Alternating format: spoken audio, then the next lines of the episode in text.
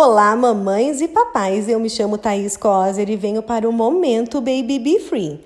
Hoje a dica é para os casais tentantes, então aumenta o som aí, people. A mulher produz um lubrificante natural durante a excitação sexual, porém, em alguns momentos da vida, ela pode ter essa produção diminuída por diversos fatores.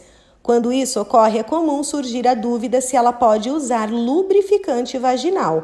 Eles têm a função de tornar a relação sexual mais prazerosa, a penetração facilitada e reduzir qualquer atrito ou irritação. Porém, os casais tentantes devem se atentar aos lubrificantes caso exista a necessidade de uso. Muitos deles podem prejudicar a motilidade dos espermatozoides. Um desses estudos foi conduzido pela Universidade do Texas e concluiu que lubrificantes à base de água inibiram de 60 a 100% a movimentação dos espermatozoides no laboratório. Nesse sentido, é importante que casais tentantes procurem evitar o uso de lubrificantes externos. Se a mulher sofre com a secura vaginal, é importante que ela relate isso ao seu ginecologista. É preciso entender primeiro o que está causando essa redução da lubrificação e procurar maneiras de tratar.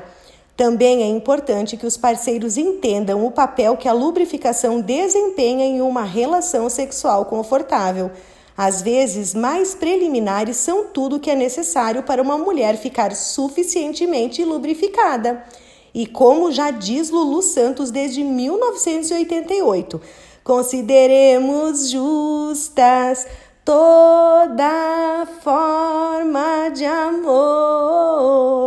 E aí, people, me conta, como você conseguiu engravidar? Foi logo assim ou teve um pouco de dificuldade?